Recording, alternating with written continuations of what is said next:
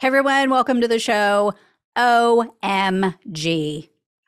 This is exciting. I have a feeling this is going to change everything. We got to do a little dance, make a little love, get down tonight. Woo, get down tonight. Okay, enough dancing. This is exciting news that just broke today. Sidney Powell finally released the Kraken, but she released it on her co defendants in the Georgia RICO case. I have been saying for months she's in danger. and she she seems to have finally heard me. Powell officially accepted a plea deal this morning. She has agreed to testify against the other defendants in the Georgia case and to relinquish all documents and communication related to the case. This is a huge get on the part of the district attorney, Fani Willis, because Powell was involved in so many aspects of Donald Trump's coup the breach of the voting equipment, his interest in seizing voting machines illegally, by the way. Um, she took part in meetings where they all discussed January 6th. They talked about the fake elector scheme. Well, now Powell has pleaded guilty to six misdemeanor charges of conspiracy to interfere with the election. Yes, misdemeanors. Um, in addition to her testimony, Powell will be sentenced to six years of probation. If she violates the probation, she goes to jail she goes to prison for the rest of that. Um, and she agreed to pay a $6,000 fine and $2,700 in restitution to the state of Georgia. Powell must also write a letter of apology, which apparently she already did. She turned it in this morning. Um, it's to the Georgia residents. She's also prohibited from speaking with any of the co defendants, witnesses, or the media until all of these Georgia RICO cases are closed. And Law and Crime News Outlet reported that Powell already sat for a recorded proffer session last night. So she must have given up some really damning information. Otherwise, they would have never gone along with such a sweetheart deal like this. Given the seriousness of the charges against her and the strength of the evidence in this case, there's no way that they would let her walk with a slap on the wrist unless she gave up some serious goods. And Powell admitted in the plea deal to basically all of the things that she's been denying for years now. And, and what her attorney has been denying. She admitted to hiring the data forensics firm that's called Sullivan Strickler. That's one of the companies that was given illegal access to copy the da- data on the voting equipment in Georgia, in uh, Coffee County, Georgia. And as part of Powell's plea, she finally conceded that she wasn't granted authority to do these things. That's what she was previously claiming. It was, no, no, no, I wasn't involved. I didn't do it. But if I was, we were given authority to do so. um, I have so many thoughts on this. So, first, this is probably the smartest thing that Sidney Powell has done in years. um, many of Trump's allies were gunning for her, and she was going to be thrown under the Trump train 100%. If I was Rudy Giuliani, Mark Meadows, anyone else who was ever in the room with this woman discussing the election, even people who haven't been charged, people like Mike Flynn, I would be sprinting to the DA's office to cut a deal immediately.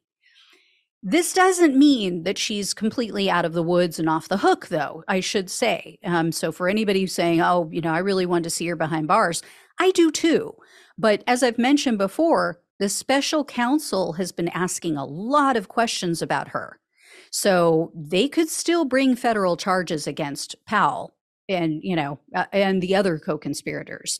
And now they know she's willing to flip. So that's got to make them very nervous, like all of Trump's co conspirators.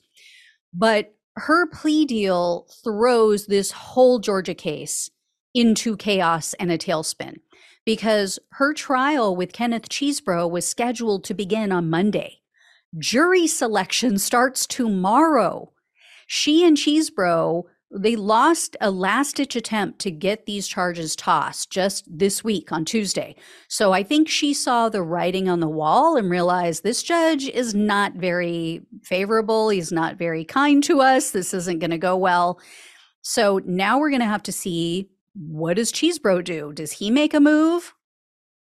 I mean, if he flips, it seems like that would be the final nail in the coffin for John Eastman, Donald Trump, a, a lot of others, because he was in direct communication with them about the fake electors plot and also January 6th. And remember, he was with Alex Jones on January 6th. They were together at the Capitol.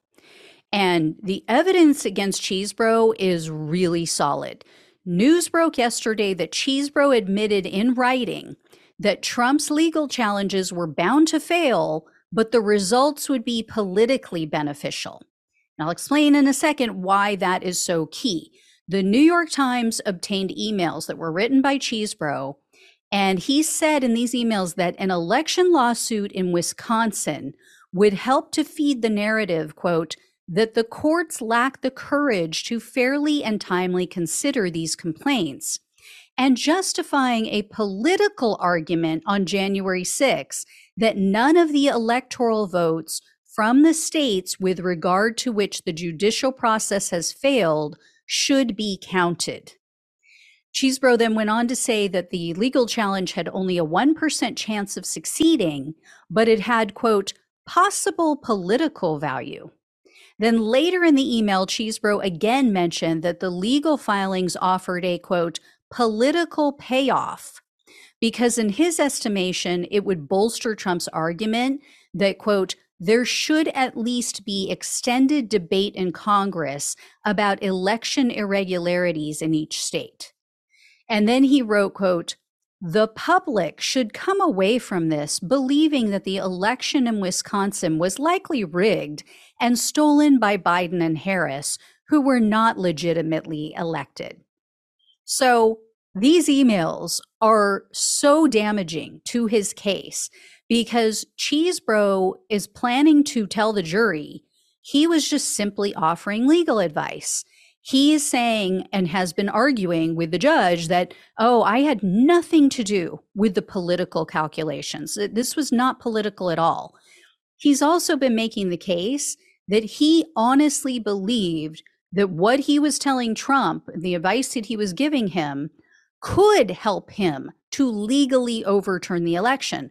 So for him to say in writing that he knew the legal challenges were doomed, but you know they should still file the lawsuits anyway for political benefit that is pretty much game over for him. I mean unless he gets one lone holdout one lone trump cult member on the jury he is done. He is toast so the next 24 hours are going to be very interesting. Does he go for it? Does he just plow ahead?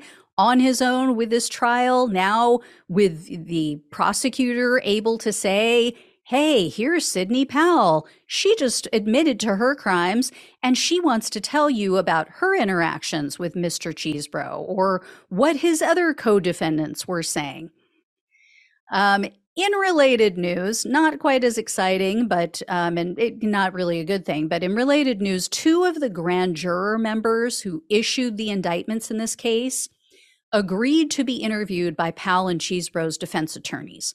You know, Powell's attorney probably isn't going to be involved at this point, but as you might recall, the defense attorneys made this unusual request. They wanted to question the grand jurors, and the judge said he would make the offer to the jurors, but he wouldn't require them to participate.